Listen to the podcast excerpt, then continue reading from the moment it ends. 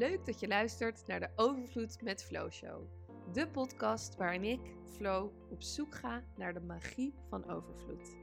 Het gaat over all-in gaan, openstaan voor het onbekende en een diep vertrouwen in dat wat voor jou bedoeld is naar je toekomt.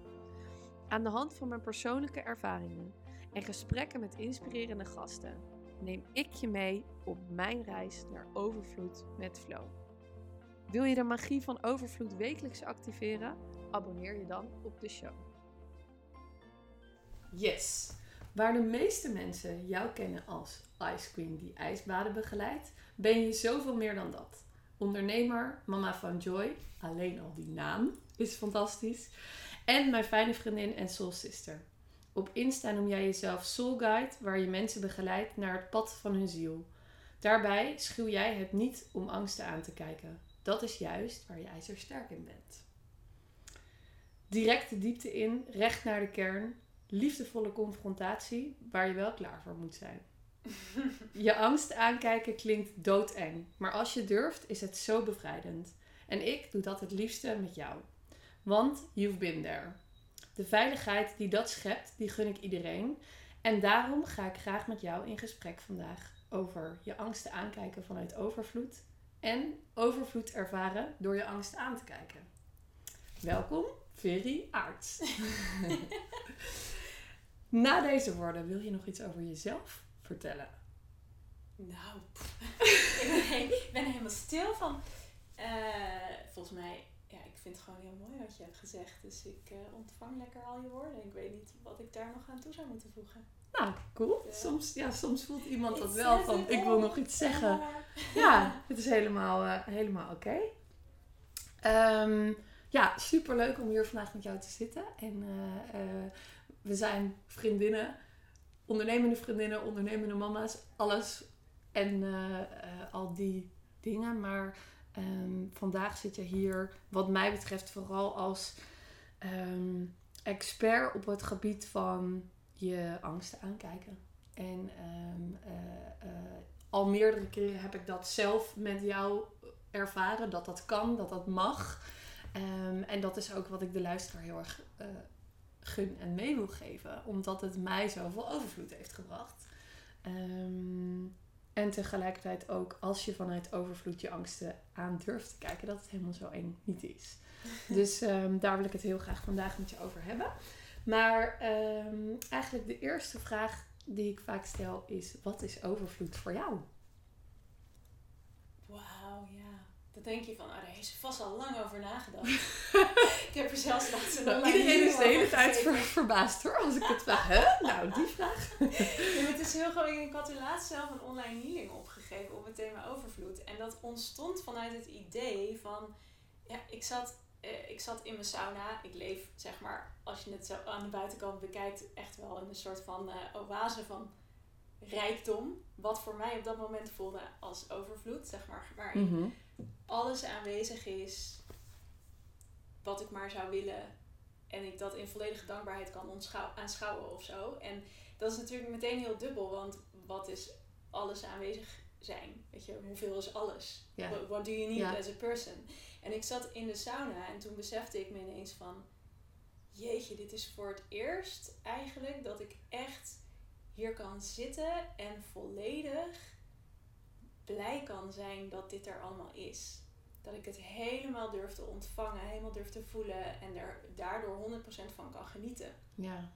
En toen dacht ik, dit gevoel, dat is voor mij het gevoel van overvloed. En daar heb ik niet per se een sauna voor nodig. Dat, dat kan je overal natuurlijk hebben mm -hmm. in je leven, altijd. Uh, in, in, principe, als je dat in elke situatie in het leven zou kunnen ervaren, nou dan uh, heb je volgens mij uh, de, de, de, jackpot. ja, heb, je, heb, je, de verlichting of zo wel redelijk ja, ja, ja. in je leven. Ja. um, maar ik dacht, ja, dit gevoel, dat, dat wil ik echt met mensen delen. Dus vandaar dat ik daar een, ja. dacht, ik ga er een online healing op geven. En wat dan grappig is, is dat volgens mij, ik had ergens het gevoel dat heel veel mensen dan aanhaakten vanuit het idee van, ik wil ook een figuurlijke sauna in mijn tuin. ja. Zo van, van als je dat hebt, dan, uh, dan ben je rijk of heb je succes ja. of zo. Zeg maar ja. een beetje meer de materialistische versie ervan. Terwijl natuurlijk het daar helemaal niet over gaat. En ik kreeg ook daarna reacties van, van deelnemers die zeiden: Ik besefte me ineens dat overvloed hebben met name gaat over overvloed kunnen ervaren met wat ik al heb. En dat ik er ineens achter kom Mm. hoeveel overvloed er al in mijn leven aanwezig is. Ja. En dat vond ik dus een heel mooi gegeven, ook omdat in de tijd waarin we nu leven, ehm, dit, dit thema en dit soort situaties echt heel erg ja, naar boven komen drijven natuurlijk. Mhm. En ehm, het is iets wat, wat, mijn, wat mijn man altijd super mooi spiegelt. Van, ja, weet je, als je helemaal gaat hangen in alle problemen die er zijn in de wereld, of het wantrouwen dat je hebt ten aanzien van die problemen, dan ga je eigenlijk voorbij aan alles wat er al is. Wat, kijk nou eens even eerlijk, wat hebben wij in Nederland bijvoorbeeld in ons Mhm. leven aanwezig? En ik kan natuurlijk niet voor iedereen spreken, maar even grosso modo, alle faciliteiten die er zijn, alle Ja. mogelijkheden die er zijn, er is zoveel. En soms vergeten we dat gewoon te zien. Ja. Ehm, dus ja, overvloed voor mij is, is juist dat kunnen ervaren eh, en volledig mogen ontvangen en ervan kunnen genieten. Maar met name ook juist alle, alle dingen die er al zijn, van groot tot klein. But they don't have to be big. They can be really, really tiny. Ja. En still heel erg overvloedig. Ja, ja, helemaal eens. Ja, ik, eh, ik kan je helemaal, eh, helemaal volgen. En ik, als ik er even zo de, een soort samenvatting uit moet halen, dan gaat het dus eigenlijk vooral om het in het moment zijn. Om het te voelen, te ervaren.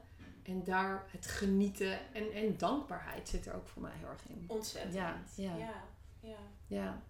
Toevallig had ik vanochtend een, ehm, ook een mooi gesprek met een klant van mij. En dat ging over, eh, over Oe- Oekraïne en de situatie die daar nu speelt.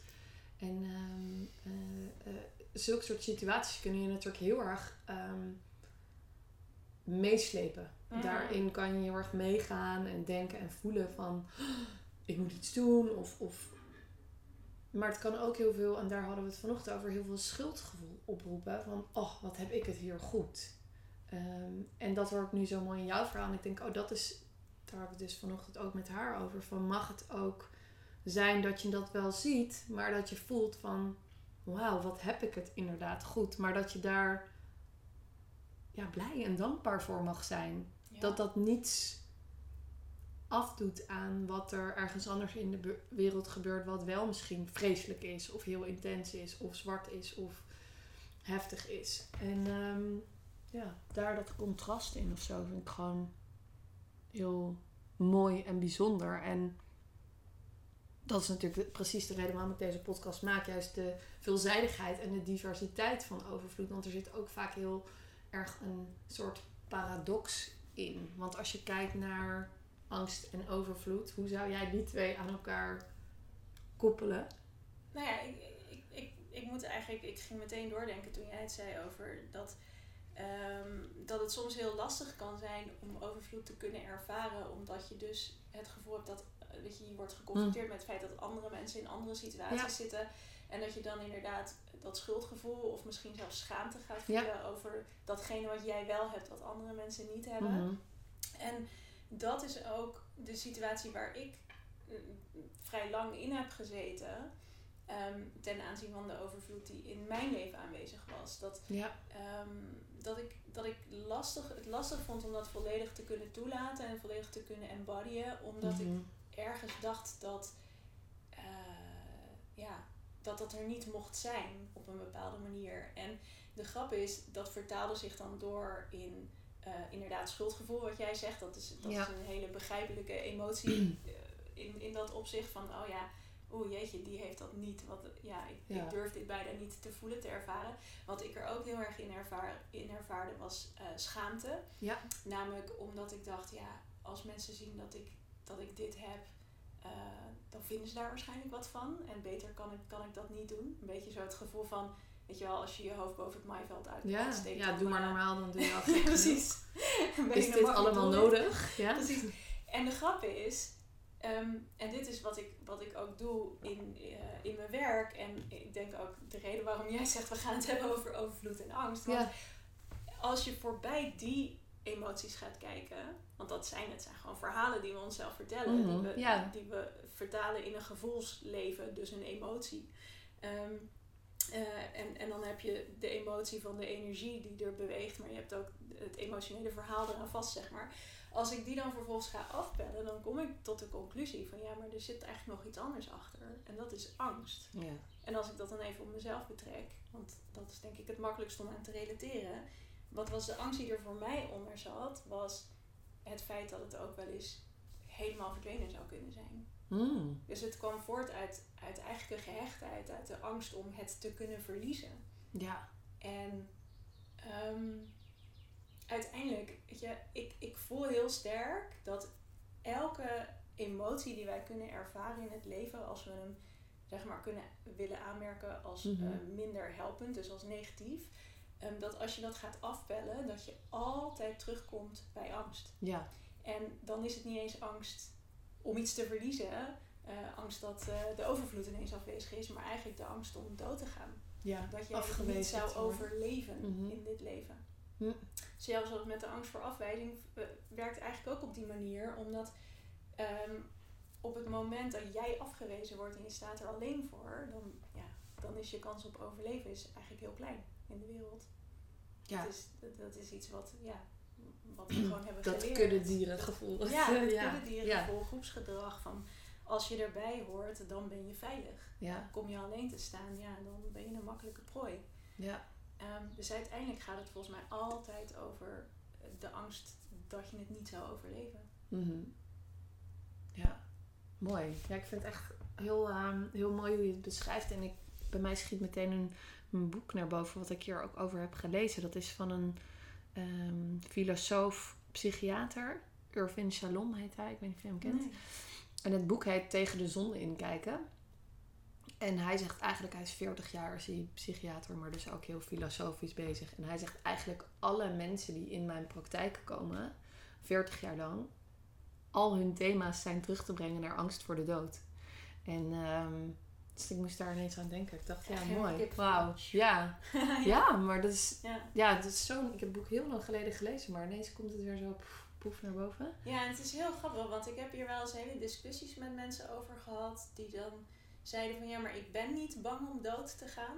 Eh, weet je, als Mhm. ik gewoon sec naar de dood kijk, Ja. dan ben ik niet bang voor de dood. Heel eerlijk ben ik ook niet meer. Nee. was ik vroeger wel heel erg, maar niet meer.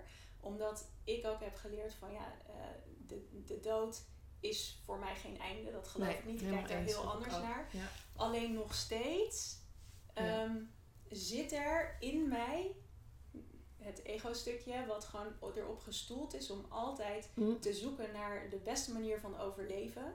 Wat, ja, wat gewoon een biologisch iets is, een biologische instelling, een biologisch Ja. programma in Je ons wil systeem. niet dood als Nee, mens. Als, mens wil je eigenlijk het leven aangaan. Ja. Zelfs, zelfs als je bang bent om te leven, wil je nog steeds niet doodgaan, zeg maar. Nee, want je bent hier niet voor niks gekomen. Precies. Ja, ja. Ehm, dus eh, zelfs ook kunnen we heel bewust zeggen, nou als ik naar de dood kijk, vind ik de dood niet zo eng. Nee. het is ook, ik zou Als er wel oké event. mee zijn. Dan nog, als jij in Ja. een gevaarlijke situatie komt, zal je altijd proberen om jezelf te redden. Mhm. Tot je dat misschien een keer niet meer gaat doen. En wat gebeurt er dan? Ja, dan ga je gewoon dood. Dan Ja. ben je klaar om te gaan. Zo kijk ik er echt naar. Hmm, ja, mooi. Ja. Ja, en ik denk waar, waar ook heel veel waarheid in zit, voor mij in ieder geval, en wat ik zo in jouw verhaal terughoor, wat ik gewoon heel mooi vind, is dat de angst zit dus zo diep eronder, maar zeggen van ik ben niet bang voor dood, wat ik mezelf ook heel vaak heb horen zeggen, dus ik voel me een beetje betrapt. Maar ehm, ik herken daarin gewoon het angst voor de dood aan zich, het, het event of het doodgaan of wat er daarna komt, daar heb ik niet, die, daar voel ik die angsten niet voor. Maar als je het zo uitlegt in de biologische zin van het woord, dan begrijp ik het meteen. Alleen uit dat zich waarschijnlijk bij mensen in allerlei emoties, overtuigingen, die als je ze opschrijft niks te maken hebben met de dood. Nee, zelfs waarschijnlijk als je opschrijft niet eens met angst. Nee, nee. Want ik heb dat heel vaak meegemaakt dat mensen tegen mij zeiden van ja, maar ik, ik, heb niet echt last van angsten, ik ben ik ergens ben er bang voor. Nee. En dan ga je vervolgens kijken naar eh, de acties die ze op hun dagelijks leven doen en naar hun gedrag. Ja. En dan kan je ineens honderd dingen aanmerken die toch voortkomen uit een angst. ja. Alleen vertaal je het niet zo voor jezelf. Hoe komt dat dan? Hoe kan dat? Hoe kan dat? Ja, Ja, dat is een hele goede ik vraag. volg je namelijk helemaal wat je zegt, maar ik vraag me gewoon meteen af van hoe werkt omdat, dat dan? omdat het wordt gestuurd door ons onderbewustzijn. Ja, We hebben geen idee. Nee. Nee. Oh, echt mooi. ja, heel ja, cool. ik kan toch? het ook niet, niet Ja. verder uitleggen dan dat. Ehm, misschien, misschien kunnen we een experiment doen, een, een, een gedachte-experiment, dat we een gedraging gaan ontrafelen. Dan kunnen we erachter komen. Ja. Nou ja, ik moet heel erg denken aan. ehm, ik, ik, ik weet niet waarom, eh, waarom dat nu boven komt, maar dat zal nooit eh, toeval zijn. Dus dan deel ik dat gewoon.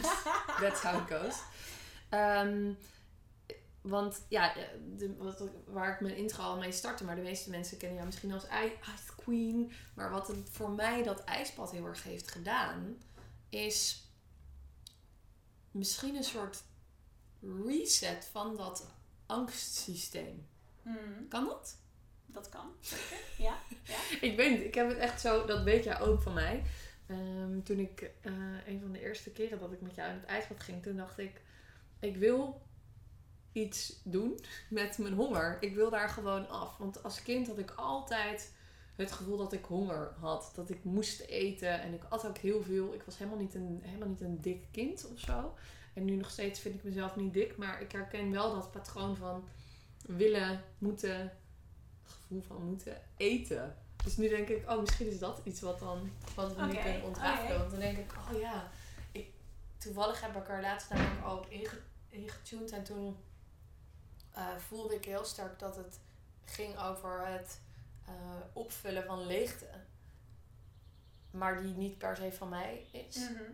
Ehm, Wat zou er gebeuren als je die leegte zou laten bestaan? Ja. Mm. Ja, het voelt in ieder geval heel spannend. Mm.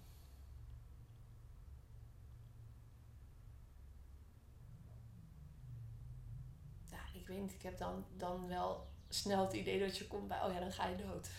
Dat gevoel. Dat gevoel Ja. wel. Nou ja, dat ik daar heel snel bij kom. Van, oh, dat is, ligt wel daaronder. Ja, dan hoef je niet heel veel dieper voor mij zeg maar, te graven. Want dan denk ik, ja, het is wel letterlijk.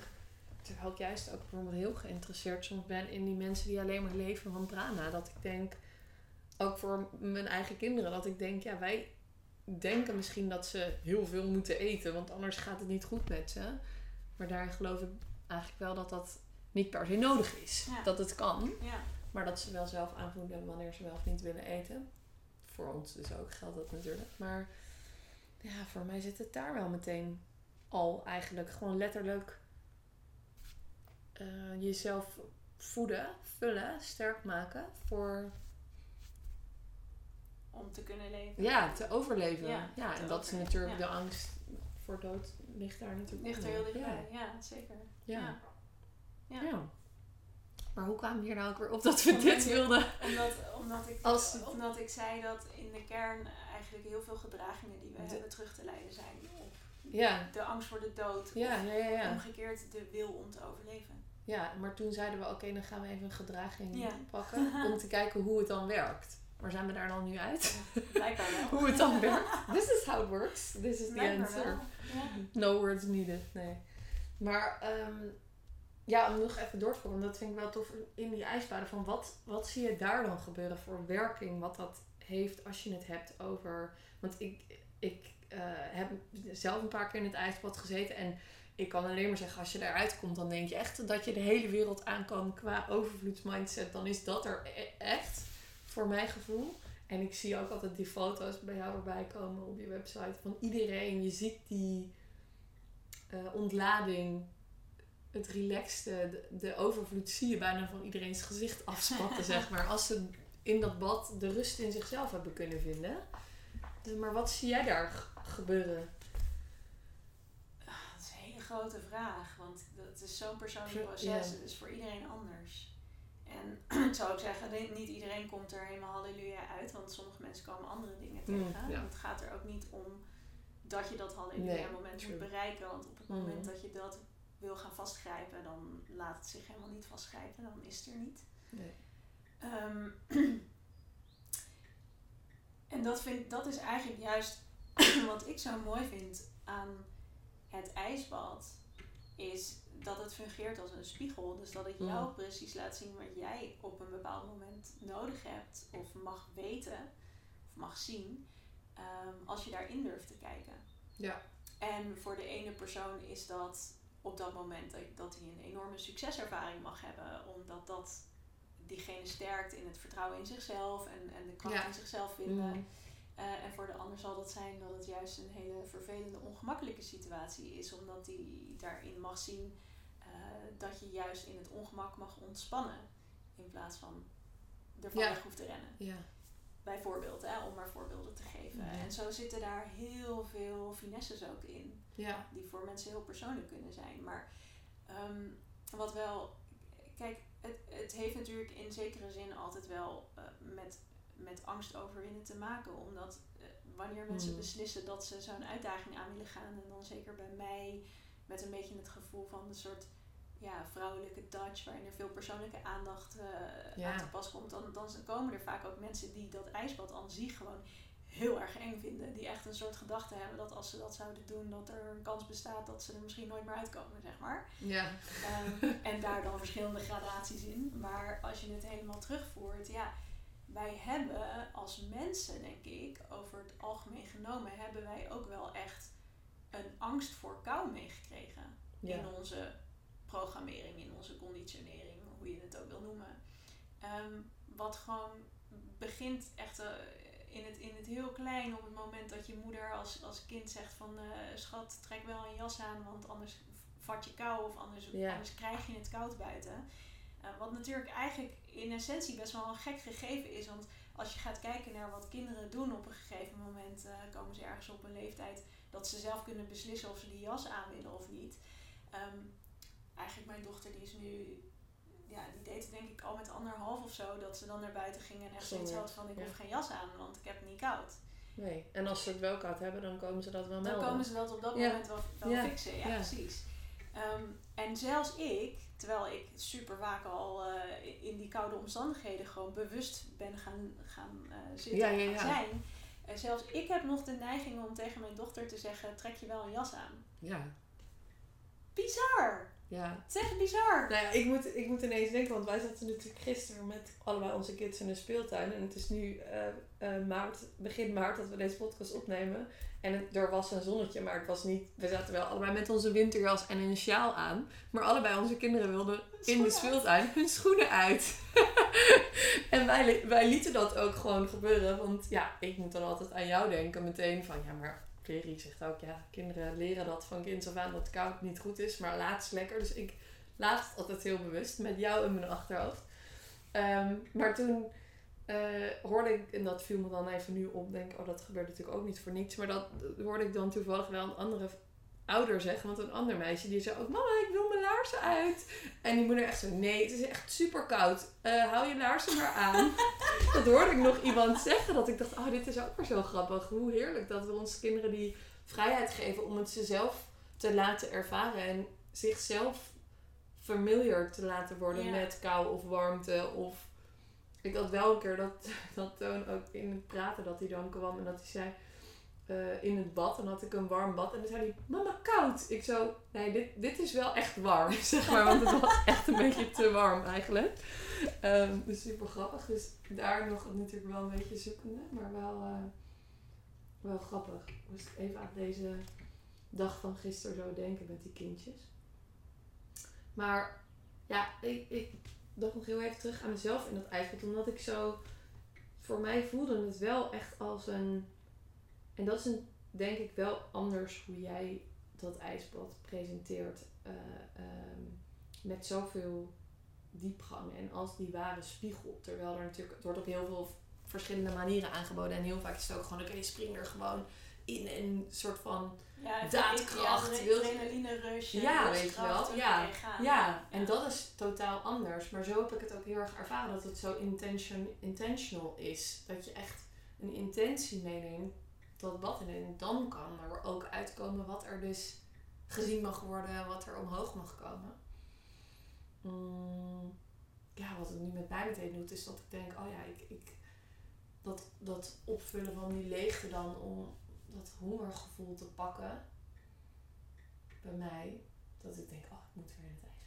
Ik wil daar nog een keer in en ik wil dat weer doen. Want ik weet gewoon echt nog de vorige keer dat ik toen had ik dat als intentie meegenomen. Van oké, ik wil gewoon dat hongergevoel, dat moeten, moeten eten, wil ik gewoon niet meer. Ik wil dat weg. En niet eens zozeer per se te graven van, oh, waar is dat dan van? En uh, waar komt het vandaan? Heel diep. Maar gewoon, oké, ik neem dat gewoon mee het ijsbad in. En dat was daarna gewoon echt weg. Ja. Ja, dat was zo chill. Ja, maar dat, dat, is, dat is, uiteindelijk is dat gewoon power of the mind, hè? Ja. Het is waar jij je intentie plaatst, daar ga je naartoe. Ja. En uh, zo kan je ook bijvoorbeeld het ijsbad presenteren. Is dat je zegt van, uh, weet je, we, we, gaan gewoon voor de, iedereen, iedereen voor de win, twee minuten erin. We zetten een timer en go, let's do it. En Ja. als je dat dan gaat primen met mensen, dus je gaat vooraf gewoon allemaal oefeningen doen waarbij je zegt, ja, dit, Dit gaat er helemaal jij. voor zorgen dat je dit Ja. kan. En dan ga je ook nog een leuke visualisatie doen waarin je mensen laat voorstellen dat ze al in dat ijsbad gaan. Nou, dan is er niemand die dat niet gaat lukken. Nee. Omdat we allemaal onszelf ervan hebben overtuigd dat wij dat gaan doen en dat we Mhm. dat kunnen. Nou, dan, dan heb je de wedstrijd al gewonnen en dan ben je er eigenlijk al. Ehm, en dat is, Ja, mooi. kan ook heel mooi zijn. Alleen ik voelde voor mij van dat is niet mijn functie in, in dit leven, zeg maar. Maakt, maakt niet het beste gebruik van, van mijn eigen talenten als ik voor die route kies. Mhm.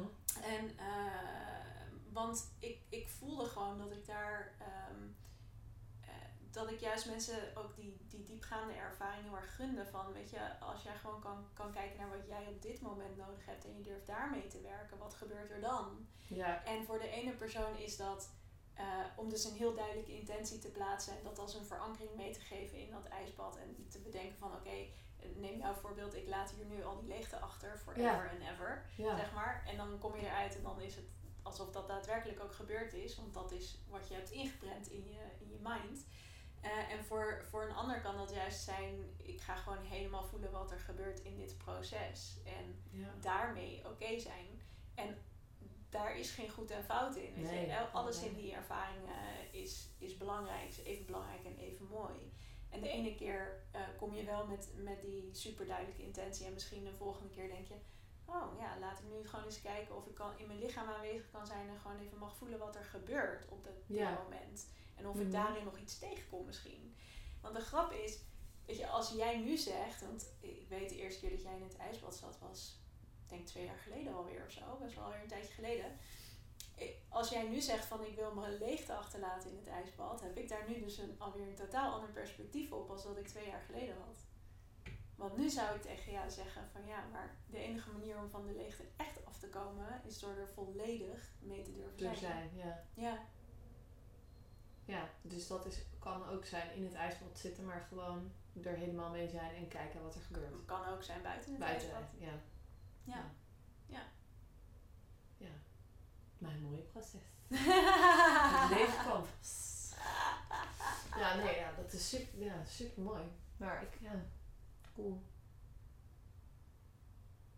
Nou ja, het is gewoon een hele, de, het ijsbad is gewoon een hele mooie tool om die spiegel te laten zijn voor je. En, en, en dat is natuurlijk een van de dingen die je doet, maar ik vind ook, nou ook de vragen die je aan mij stelt, dat is wel typerend voor hoe jij, ehm, hoe je dat doet. En ik vond het wel leuk, ook toen we vorige week ehm, natuurlijk samen op het strand waren, toen hadden we het er ook over van die liefdevolle, ehm, de liefde, liefdevolle confrontatie die ik af en toe ook bij jou voel. Van ik weet gewoon als ik naar jou toe ga dat het heel chill gaat zijn op het strand, maar ergens voel ik ook een soort van spanning. Omdat ik gewoon weet dat jij precies die plek kan aanraken waar die angst zit. En dan laat het nu maar gewoon doodsangst noemen, bij van spreken. En dan waar dat in mijn overtuiging nog zit.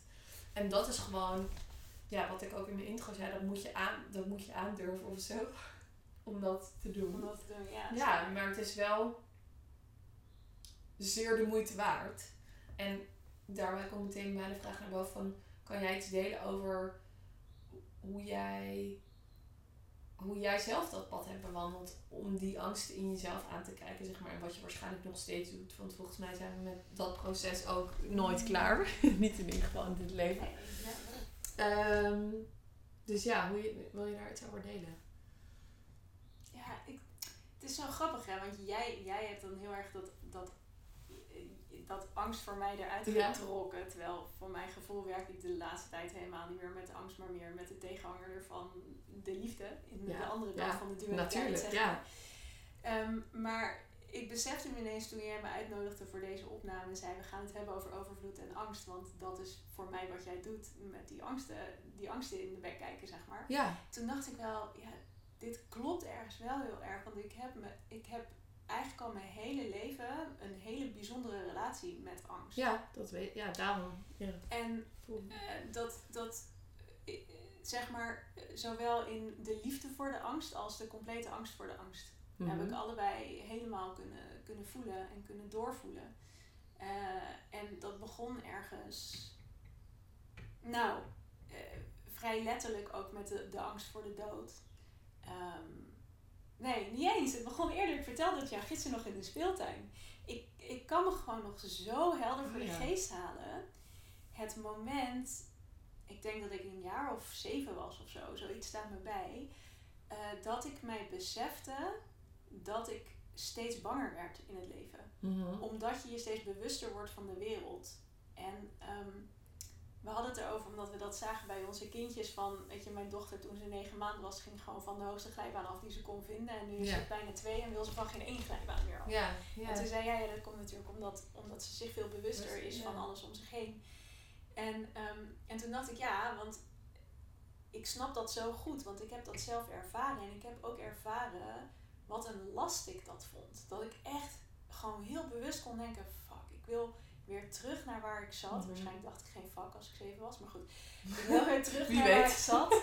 Dat onbezonnen kind zijn. Waar, Ja. waar alles gewoon is. Ja, Niet eens goed of fout. It is. It just is. ja, En ehm, op een gegeven moment verlies je dat als mens. ja. En dat vond ik heel heftig. vond ik Ja. echt heel heftig. Ja, maar ik zei gisteren ook al super mooi dat je die herinnering nog zo, ehm, zo hebt aan die, aan die leeftijd. Of dat je, nou niet pre- precies die leeftijd, maar dat gevoel van die periode in ieder geval. En dan vraag ik me ook meteen af, oké, maar als onze kindjes van eh, anderhalf en tweeënhalf zeg maar dat nu al hebben, dat je dat al ziet gebeuren. Ja, snap je? Ja, ja, maar wat wel, wat oh. ik ook nu zie is dat mijn dochter daar helemaal oké mee is.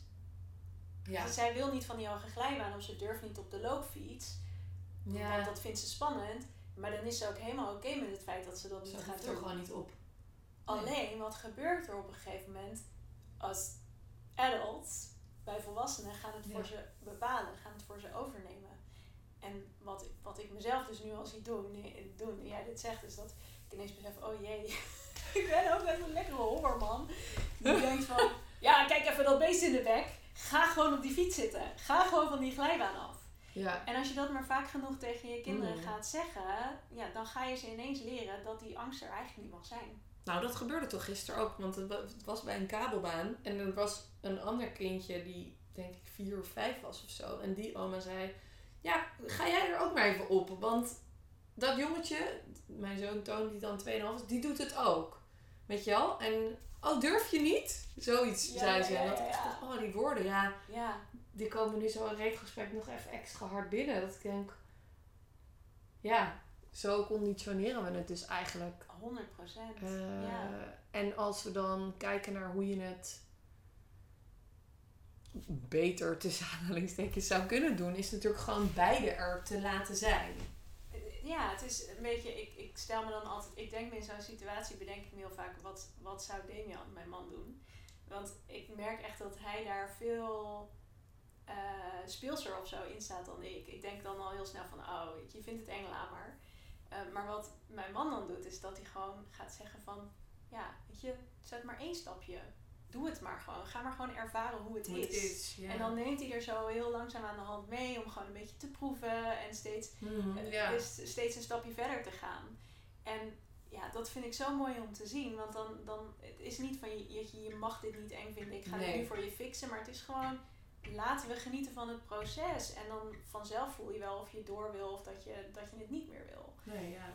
En ehm, dat is denk ik de manier waarop we alles in het leven mogen beleven. Ja, ja. Ja. Ja. Ja. Maar Waarom we alles in het leven aankunnen. En eh, dat kan je heel groot maken. En dat kan je ook gewoon heel klein zien. Ja. Met zo'n simpel iets wat voor ons dan heel simpel lijkt als eh, op de fiets stappen. Ja. Wat dus voor mijn dochter van twee nog helemaal niet zo simpel is. Het is echt Nee. wel een big deal, zeg maar. Ehm, maar ook eh, met bijvoorbeeld hele grote dingen, zoals dat op een gegeven moment ehm, mijn man me had uitgenodigd om met hem de Kilimanjaro te Mm. beklimmen met Wim Hof in een recordtempo. En dat ik echt dacht van ja, eh torenhoge berg, hoe ga ik dit in hemelsnaam doen? Doodeng. Nog nooit eerder gedaan en dan ook nog in een recordtempo en holy moly. Ga er maar aan staan, zeg maar. En dat ik gewoon naar Wim vroeg van ja, maar Wim, hoe, hoe doe je dit dan? Hoe kan je dit het beste doen? En dat zijn antwoord was stapje voor stapje. Ja. Letterlijk! Ja. In elke stap die je zet, beslis je, oké, zet ik er nog een stap bij of ga ik terug? Terug. Ja. En als je dat gaat doen en je Ja, hebt zeg maar je eyes on the prize, dus je weet wel van ik wil naar die top komen en ik ga geloven dat ik naar die top ga komen, dan kom je ook op die top. Ja. Met wel ook dan een gevoel van het is oké als het niet Als lukt. het niet lukt, En als ik voel deze stap en niet verder, hier is mijn grens, ik ga Ja. naar beneden. De enige. dat is het recept voor succes. Ja, Als het, als het zeg maar een dealbreaker is, want het moet en zal lukken, wat, wat ik dan... dan Ik krijg je voel dan ook meteen die hele vernauwende energie. Ja, van-. Ja. Van ja, dan kan het wel lukken, maar ben je er dan echt blij mee als het lukt, weet ik niet. Maar, maar meer nog, Hmm. you set yourself, your- yourself up for failure. Want met zo'n energie, ja, Krijg je niet. dan kom je eigenlijk niet waar je wil zijn. Dat geloof ik echt niet. Nee. Nee, dat is natuurlijk ook de, de balans die ik zie bij heel veel eh, vrouwelijke ondernemers om die beweging te durven maken. Want enerzijds hoor ik, oh, we zijn super ambitieus, ik heb allemaal plannen en ik wil doelen en dromen, hè, super cool. Maar op het moment dat je daar een soort van bijna obsessief plannen voor gaat maken en dat in een vorm gaat gieten van zo moet het eruit zien, of zo ga ik het pad bewandelen naar dat, die droom toe. Ja, dan vooral Zie ik eigenlijk- ik moet succes hebben, Ja. ik moet slagen. Ja, dan zie ik gewoon mensen helemaal blokkeren. Klopt. Ja, Ja. terwijl als je dus meer, ja, daar zit gewoon mijn, mijn andere lievelingswoord naast overvloed natuurlijk is Flow. flow. ja, maar wel. En dat, dat flow komt helemaal overeen voor wat jij beschrijft van dat ene stapje. Hier voelen in het hier en nu. Van, draagt dit bij? Ja. Weet je, ga ik Ja. vooruit? Of is het juist even tijd om een stapje terug te nemen En even te kijken ook- en te voelen? Soms is het volgens mij ook gewoon eh, voelen hoe groot die stap mag zijn. Want Mhm. waar we ook toe geneigd zijn, zeker als je wat strenger aangelegd bent voor jezelf, Mm, ja. is dat we die stappen veel te groot maken. Dat is de reden dat we gaan verlammen. Ja. Terwijl soms heb je het juist nodig, en het is ook een beetje afhankelijk van wat voor type je bent, om in één keer gewoon echt met een soort botte bel of door die zure Ja. heen te bijten en gewoon in één keer te gaan. Wat ik bijvoorbeeld zeg eh, als mensen in dat ijsbad stappen, van het allereerste stukje, dus het moment dat je jezelf laat zakken tot je echt tot aan je schouders onder Ja. water zit, dat doe je in één keer zonder nadenken. Ja. Waarom? Omdat als je dat niet doet, de kans heel klein is dat je er nog in gaat. Ja, want dan ga je in een soort, ik zie meteen een soort flipperkast tik, vormen van, oh ik wil wel, maar uh, nee, dit zegt ook aan, eh, zo hè. Ja. Dan, gaat, ja, Ja, dan ga je niet meer met die, ehm, die intentie. nee, dan is het eigenlijk, ja, you snooze, you lose. Want je gaat dan in één keer halverwege voelen, oh dit is wel echt heel heftig. En dan gaan al die, al die, ja, die fysiologische angstreactie die dan Mhm. loskomt, waarin je de fight or flight mode ingaat. Dat je voelt van, oh ik moet er nu echt uit of ik moet nu echt iets doen om deze situatie te redden. Dus vechten met dat ijs of wat dan ook. Ehm, dan, dan ga je die al voelen, terwijl je eigenlijk nog steeds niet helemaal erin zit. En er dan Ja. nog inkomen is echt heel moeilijk. Ja. Hmm. Mooi.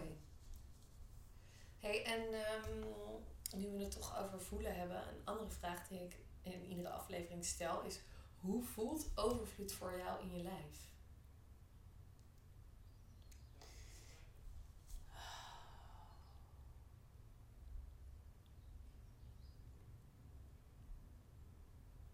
voelt het in je lijf? Steeds er natuurlijk woorden aan geven. Het voelt verruimend. Verruimend, vredig en liefdevol. Mooi. Ja. Heel mooi. ik ben wel benieuwd wat andere mensen van Ja, maar dat is ook echt leuk, want het is dus bij iedereen heel anders. Ja? Ja, ja. Het is echt iedereen... Hoe voelt overvloed voor jou?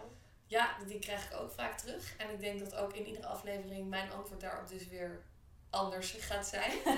Ehm, want ja, ik, ik, het eerste woord wat er vandaag in mij opkwam, dat vind ik ook mooi dat jij het benoemt, was inderdaad ook verruimend. Het voelt heel, ja, ik wil ook letterlijk zo'n beweging Ja, met, mijn, wilde ik net ook doen. met mijn handen naar buiten en een pulserend hart. hart. Ja, ja. ja, dat is wat ik er vandaag bij voel.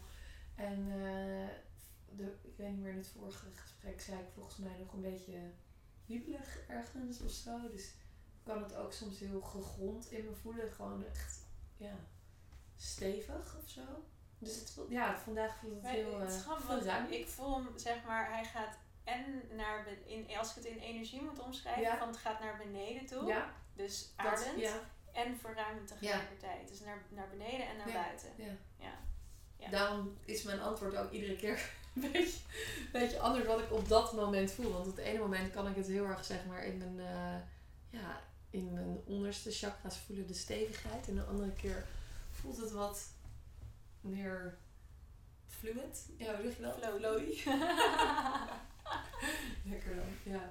Ja, hey, en, en, ehm, het, eh, je hebt jezelf ook op Instagram natuurlijk Soul Guide genoemd, en ik vind dat gewoon echt ja, een heel, hele mooie woorden en ook echt passend bij, bij wat je doet met mensen. En, en we hadden het net een beetje over het ijsbad en dat is een van de dingen, de vele dingen die je doet.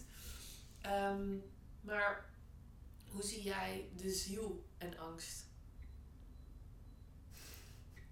Ik denk echt, eh, dat is echt een Ja. contradictie in termen. Ja. Want de ziel kent geen angst. Precies. Ja. Nee, dat, dat was wat ik ook. Dat was wat ik ook meteen voelde. En ik dacht ook, oh, dat is misschien ook wat je gaat zeggen. Dus dat is grappig. Maar dat kwam bij mij namelijk ook als gevoel naar boven. Maar dat ik, dat ik denk, dat is zo mooi als je. En dat is natuurlijk ook wat jouw werk doet en wat, wat mijn werk ook doet. Maar het, mijn werk doet. Wat jouw werk doet. Wat ja. mijn werk doet en wat jouw werk doet. Wat wij als werk mogen zijn. Mogen doen, mogen zijn. Eh, maar dat het, dat het ehm, je daar naartoe brengen, naar dat ziel. En je zei net van ja, dat je jezelf misschien niet meteen had gecategoriseerd om het over angst te hebben. Maar juist die tegenpool ervan natuurlijk lief, liefde en licht. Voor mij voelt het heel erg zo dat je daarover kan hebben en daar mensen in kan helpen. Omdat je de angst in de bek hebt gekeken, zeg maar. Mhm.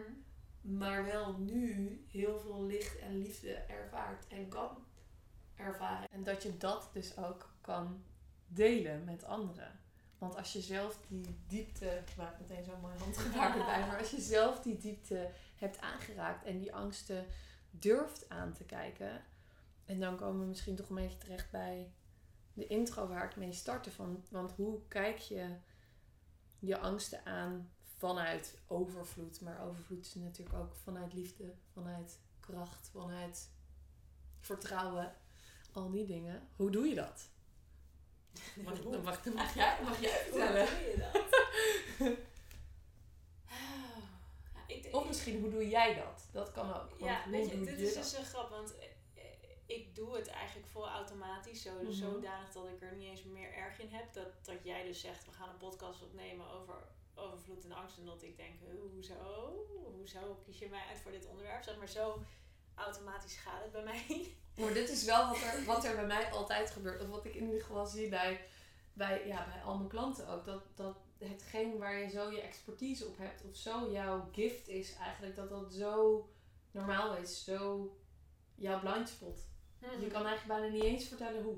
Nee, Hoe je dat dan doet. Nee, precies. Ik krijg ook gewoon meteen kortsluiting. Ik denk, lalala, wat doe ik dan precies? Maar eh, eh, wat, wat voor mij het meest ehm, transformerende in mijn leven is geweest, ehm, is dat ik angst niet zie als iets om bang voor te zijn. Mhm. Dus dat ik angst Mooi. kan zien als net zoveel liefde als de liefde zelf. En ehm, daarin is natuurlijk angst gewoon een hele grote raadgever. Dus op het moment dat ik zie dat Wil ik- je, wacht even, wil je voordat je verder gaat nog heel even dat een beetje uitleggen? Want ik denk dat dat misschien voor sommige mensen wel heel snel snel gaat de stap. Want ik denk dat het voor jou echt een proces van jaren is geweest om dat zo te kunnen voelen en ervaren. Ja. Ehm, want ik vind het echt super mooi wat je daarin zegt. Dat je dus de angst net zoveel. Dat het net zoveel liefde is als de liefde zelf. ja. Zeg ik het al goed? Ja. Maar hoe, hoe, hoe? Omdat Tell me. Ja, dit is niet echt een hoe, maar dit is omdat ik weet dat op het moment dat ik ergens bang voor ben, dat ik het belangrijk genoeg vind om over na te denken. Hmm. Dus dat, Oh ja. dat ik weet van ja, het feit eh, dat, en eh, laatst vertelde, eh, de, vertelde een vriendin van mij, Janneke van der Meulen, bij wie ik laatst ook in een podcast zat, vertelde hierover in haar eigen situatie. Dat dit is dus ook iets wat ik, wat ik blijkbaar onbewust doe. Is dat als ik mensen ontmoet, dat dan het eerste wat ik, ik- wat ik, wat ik zeg, gaat gewoon recht zeg maar de diepte in. Dus ja, ik I had know. blijkbaar aan haar gevraagd, terwijl we elkaar nog nooit hadden gesproken, waarom wil je eigenlijk geen kinderen? En dat bleek echt, zeg maar, de, de biggest team in haar eh, onderbewustzijn te zijn. Ja. en toen zei ze, ja, maar toen besefte ik me ineens van het feit dat ik al zo lang na aan het denken was over of ik het überhaupt wilde, ehm, dat, eh, dat dat dus eigenlijk betekende dat het wel heel erg belangrijk voor me moest zijn, want anders zou ik er niet zo, Zo, veel ja. aandacht aan besteden. Mooi, ja. En zo kijk ik dus ook naar angst. Want als ik, ehm, als ik iets heel eng vind en ik ben er keer op keer over na aan het denken, Mhm. dan betekent dat dus blijkbaar dat ik daar iets mee wil doen. Ehm, om maar een heel sec voorbeeld te geven, ik heb dat heel lang ervaren op eh, spreken voor groepen mensen. En dan hoeven geen zalen van 3000 man te zijn. Dat had ik al bij, als er weet ik veel, 10 mensen zaten of zo voor me. Dan was ik als de dood om mijn mond open te doen Ja. om iets te zeggen. Maar eh, dat had ook als resultaat dat ik dat dus ook nooit deed. Want als ik het deed, dan liep ik helemaal rood aan en dan gingen mijn handen trillen. En dan zag je ook aan mij hoe fucking terrifying ik die situatie vond. Dus ik had gewoon op een gegeven moment Ja. besloten, dit ga ik gewoon niet meer doen. Tot ik op een dag ineens me besefte dat ik aan de andere kant de hele tijd een soort beeld van mezelf zag op een podium waarbij ik Mm, voor hele ja. grote groepen mensen aan het spreken was. En toen dacht ik, het is eigenlijk best wel raar dat ik ergens diep van binnen kan voelen dat ik daar dus een heel groot verlangen op heb. Nou, eigenlijk het voelt wel meer dan een verlangen. Het voelt echt als een soort levensmissie ook of zo. Want dit is gewoon Ja. wat jij gaat Ja. doen in je leven. En dat tegelijkertijd ik die onwijze angst kan voelen. Maar de grap is, als ik die angst niet zou voelen, dan, dan, Had dan zou ik ook niet weten dat dit Ja. mijn verlangen was. Ja. Dus het is, dat is de dualiteit in alles Ja. natuurlijk. Van de, Mhm. de, de twee zijden van de medaille, medaille. Op het moment dat ik ervaar dat ik iets heel erg eng vind, wat is dan de andere kant die ik kan voelen die mij sterkt in een bepaald verlangen? Mhm. Als ik voel dat ik super bang ben om dat ijsbad in te gaan, waarom ben ik er dan de hele tijd over na aan het denken? Omdat ik ook voel wat een bevrijding het me kan geven als ik dan een keer dat Wel. wel doe. Ja. En ehm, Cool, ja, heel cool. nu moet ik ineens denken, want ik had een aantal jaar geleden een, een online programma, eh, Nooit meer bang heette dat, waarin ik dus ook met mensen angsten ging transformeren. En ehm, ik had daarin ook een oefening zitten om met je angst eh, op de bank te gaan zitten.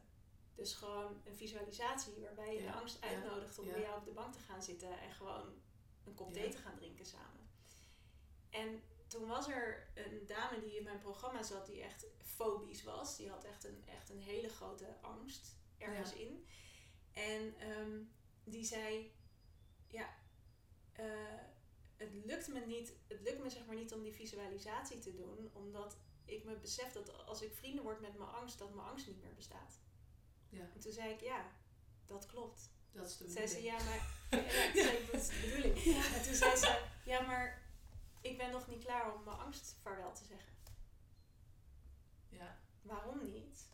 Omdat die angst, wat bij haar dus een fobie was, die ze al, weet ik, misschien al wel 30 jaar Mhm. had, zeg maar. ehm, die, die was zo onderdeel van haar identiteit geworden dat ze niet meer wist wie ze zou zijn als ze die angst niet zou hebben. Ja. Ja, nu gaan er ook al meteen allemaal radertjes bij mij gaan open. Meerdere dingen waar ik op wil reageren. Eerst moest ik even heel hard lachen, omdat ik heb, nou dat zal je vaak horen, want ik heb niet heel veel angst, maar ik ben niet bang voor hoogtes of whatever. Maar waar ik dus wel bang voor ben, het is echt heel dom, eh, is voor kikkers. dus toen jij dit net zei, zag ik mezelf ineens met zo'n kikker op de bank zitten. Dus ik moest even lachen. En dan heb je ook nog deze groene trui. ik zit gewoon met mijn eigen angst op de bank hier. Wat gebeurt er als je met die kikker op de bank zit? Ik moet er nu heel erg om lachen. maar ik vind, ik vind het mooier om even door te pakken op het feit van hey, wie ben je zonder je angst? Omdat we dan volgens mij ook weer heel erg uh, bij het thema overvloed uitkomen. Omdat het, wat je eerder al in, de, in het gesprek zei, was de onthechting van de waarde die je aan de materie legt of aan de angst hangt, daarvan loskomen. Ja. Sterker nog, de onthechting van from, from what limits you mm makes you limitless. Ja. En vaak zijn we nog banger voor onze potentie ja. dan dat we zijn voor ja. de angst. De angst voor wat ons klein houdt. Ja. En dat zie ik dus in, in mijn één op één trajecten. Zie ik dat keer op keer op keer. Dat mensen zichzelf onbedoeld en onbewust eh, eigenlijk limiteren. Omdat ze Mhm. veel banger zijn voor de potentie die ze hebben. En al het super moois wat ze daarmee in hun leven kunnen laten. Ja. Dan dat ze zijn voor de situatie waar ze, of de plek Mhm. eigenlijk waar ze nu zijn. Mhm. En ehm, dat is ook niet zo gek, want ehm, ook dat heeft met onthechting te maken. Mhm. Maar als jij volledig in jouw allerhoogste potentie kan stappen, wat ik trouwens een heel grappig woord vind, want die hoogste potentie bestaat helemaal niet. Want alles is oneindig in het universum. Dus wat is je hoogste potentie? Is ook oneindig. Ja, ja, ja. Dus als jij in je hoogste potentie kan stappen, ehm, betekent ook dat er een kans is eh, dat dat niet lukt. Of dat er iets gebeurt waardoor je toch weer teruggeworpen wordt in het leven. Of Mhm. dat iets wat je heel erg leuk vond in die hoogste potentie of in die limitlessness, dat er in iets gebeurt wat jou daar weer vanaf Ja. houdt en helpt. Mhm. Eh, en, en daar zijn we dan vaak zo bang voor. Niet voor Ja, het feit dat ja. wij oneindig krachtig zijn. Nee, we zijn bang voor het feit dat dat ook wel eens Eindig kan zijn. eindig kan zijn. Ja. En daar komt weer die angst Voor de dood om ja. te kijken. Nou, we hebben hem nu toch wel lekker rondgepraat. Dus wat, wat is het beste wat je kan doen in Ja. zo'n situatie? Is zeggen, ik ga dit doen. En ik ga mezelf openen voor deze Ja. potentie en voor deze, eh, eh, eh, al dit geweldigs. Maar ik ga me er ook niet aan hechten. Nee. Dus het is geweldig als het lukt. Het is geweldig dat dit kan. En daar ga ik 100% van genieten. Dat is Moet overvloed. genieten, ja. Ja, maar ik laat ook los dat dit eeuwig moet zijn. Ja. Ik denk als je dat kan, dan stap je 100% in volle overvloed. Ja, mooi. Ja, en ik denk nog even dat woordje van die hoogste potentie. Daar, daar zit weer een soort mm, stappen, een soort traptredens of zo, weet je. Alsof er iets... Ja, terwijl... Ja, daar hadden we het laatst natuurlijk ook al over. Maar dat het meer een soort cirkelvorm is, weet je. Dat oneindige is meer... We zitten in een mooie ronde tuinhuis, dus ik zie... Ja, je kan Zo. steeds meer Ja. cirkels naar buiten, waardoor Ja, en die ruimte steeds groter wordt. Ja. Zo'n pulserende cirkel in plaats van een soort stappentrap. Waar je, wat het ook heel narrow maakt. Nou ja, dus natuurlijk, die trap is ook een beetje gek, omdat dat heel erg komt uit het lineaire denken. Wat eigenlijk nu in deze tijden een beetje achterhaald blijkt te zijn. Dat je kan niet oneindig die, die stap omhoog, die stap omhoog. Want zo is het leven niet. Zelfs als je het hebt over zeg maar vorige levens, als we het even helemaal spiriwiri trekken van hebben wij echt vorige levens gehad? Ja. Of zijn het parallele levens die we allemaal op dit moment in andere dimensies zeg maar Ja, meemaken? ja. ik begin steeds meer te voelen voor dat laatste. Ja. In plaats van dat je denkt dat alles verder Ja. in de tijd is. Want eerlijk, als je in het universum kijkt, eh, zeg maar alle spirituele wetten erop naast staat, dan is tijd een illusie. Bestaat niet. Mhm. Nou ja, daar, ik, dat schoot me ineens en nog te binnen. Dat ik dat nog even met je wilde aanstippen. Omdat dat ook vaker in de, in de podcastafleveringen terugkomt. Ehm, dat het helemaal niet overvloed per se altijd gaat om meer en, en, en grootser en meer meeslepend meer financiën, weet ik veel. Ik zeg natuurlijk niet voor niks van het gaat al lang niet meer over money mindset. Nee. Maar ook juist heel vaak over het overvloed ervaren in tijd. En daar raakt dit natuurlijk weer heel erg aan van wat als tijd niet bestaat. En nou weet ik dat jij zelf ooit een keer een leuk experiment hebt gedaan met het, met het Einstein. Einstein-tijd, ja. Wil je daar iets over vertellen? Oh jeetje, ja, ik heb wel een he- echt is grappig dat jij er nu weer over begint, omdat ik de hele tijd denk dat ik dat weer mag gaan doen. Ja, leuk. Ehm, want ik had het ergens gelezen in een boek. Volgens mij was het eh, dat, dat boek over de upper limit. eh, die, The Big Leap. The Big Leap, ja. Ja, Daar had ik ja. het in gelezen. En er staat een stukje in over Einstein-tijd, namelijk dat tijd dus altijd relatief is. Dus eigenlijk niet bestaat.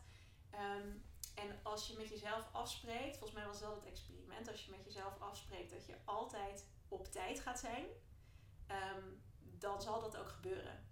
Dus hij zei: vergeet de klok, eh, maar ga gewoon experimenteren op het moment dat je ergens een afspraak hebt om één uur, dat je gewoon met jezelf afspreekt: ik ga sowieso om één uur bij die persoon zijn. En dat heb ik dus een tijdje gedaan en het werkte altijd. Altijd. Altijd. En het is zo grappig dat jij nu begint over tijd. Want precies in deze ruimte waar we nu zitten, eh, op deze bank waar wij nu zitten, had ik vanochtend nog een klantensessie. eh, die helemaal ging over dus het gevoel van continu haast hebben. Ja, Eh, nou, en ha- waar komt haast uit voor? Uit denken dat je geen tijd hebt. ja. Eh, Schaarste van tijd. Schaarste ja. van tijd, ja, Ja. precies.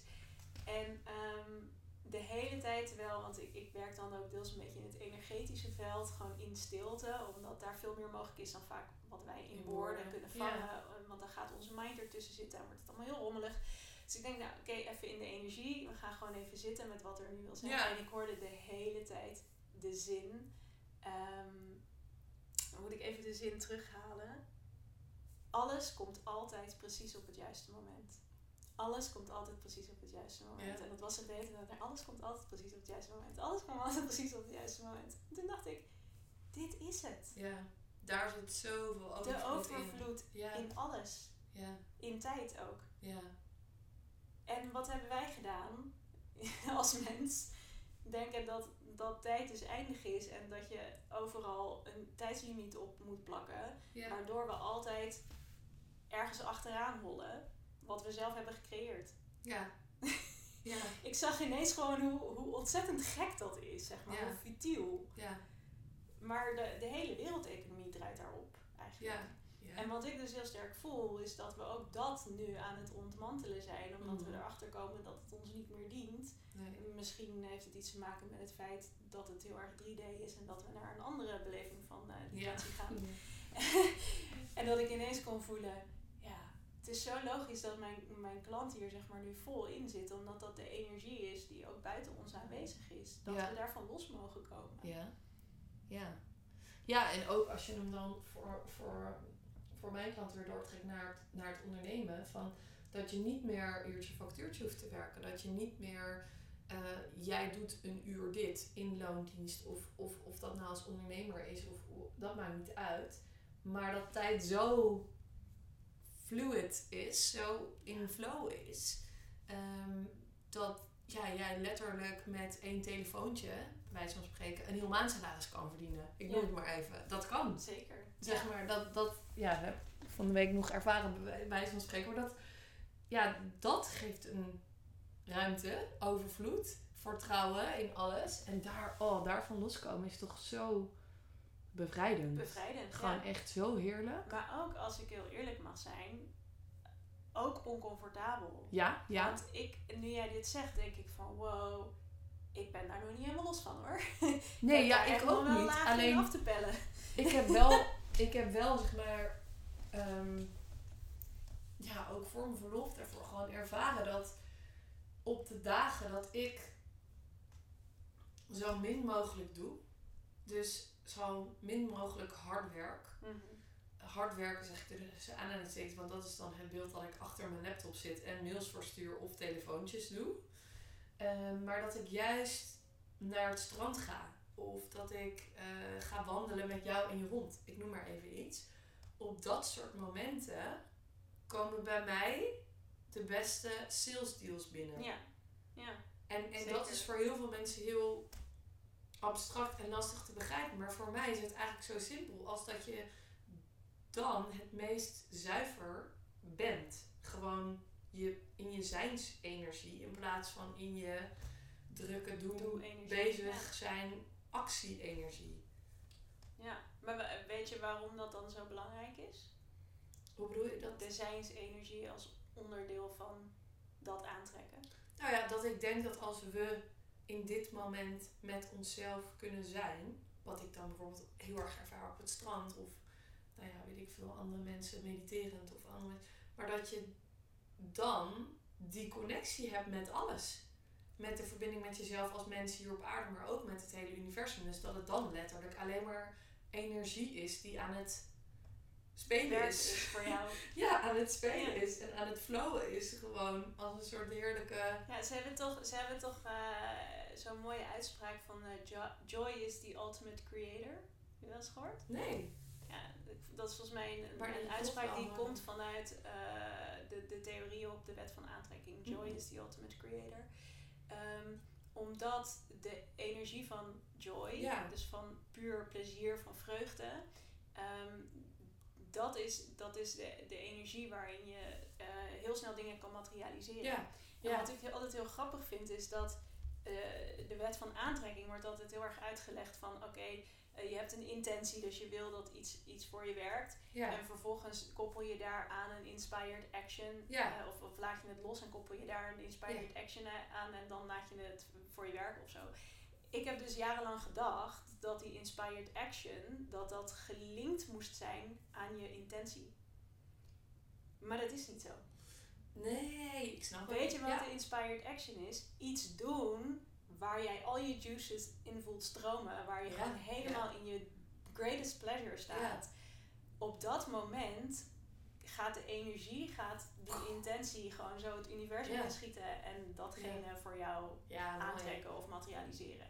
Ja. Ehm, Oh, dit resoneert dus dit is de helemaal reden voor mij. waarom want- dat dus zo ja. goed werkt. Ja, mooi. Want ik heb zelf, zeg maar, ik snap de wet van aantrekkingskracht wel ergens, maar ik heb er in die zin niet zo heel veel mee ehm, hoe het vaak wordt uitgelegd. Nee, ja, ja. Maar met dit Ja. wel, denk ik, ja, want als ik, en zo werkt die dan voor mij, zou ik hem zelf vertellen, van hoe meer ik dus doe waar ik blij van word, mijn experiment van The March of Joy, deze maand maart, alleen maar doen wat ik leuk vind, hoe meer de energie haar werk kan doen, hoe meer er ook naar me toe komt. Alles wat voor mij bedoeld is, komt naar me toe. En meer. Ja, en, Ja, en dat. ik denk ook, eh, omdat dit is natuurlijk ook een van die stappen in Law of Attraction, is eh, de onthechting. Ja, Eh, en op het moment dat jij gewoon lekker gaat doen waar je zin in hebt, dan zit je ook 100% in die ja, want dan laat je helemaal los van. Precies. Nu, Het resultaat wat er Ja. naartoe mag komen of wat dan ook. ja. Ja, het is super cool. Yes. Dat is ook overvloed. Ja, cool. Mooi. Nou, zullen we er meer eh, bij afronden? Of wil jij nog iets toevoegen? Ik vind het namelijk een hele mooie... Ja, Mm. Nee, ik hoef niks meer toe te voegen. Nee. helemaal... Dat is een mooi, eh, eh, mooi einde zo, hè? Ja. Ja. Nou, dan ehm, ja, wil ik je alleen gewoon heel hartelijk bedanken. Voor je tijd en je-. Je aandacht en ehm, ja, je energie. Dankjewel. Yes, dit was hem weer, leukert. Ik wil nog één ding met je delen. Het luisteren van deze podcast brengt niet alleen inspiratie, maar activeert ook de frequentie van overvloed in jou. Ik ben dus mega nieuwsgierig wat er bij jou de komende tijd gaat stromen in overvloed. Wil je me dat alsjeblieft laten weten? Hey, en word je blij van deze content?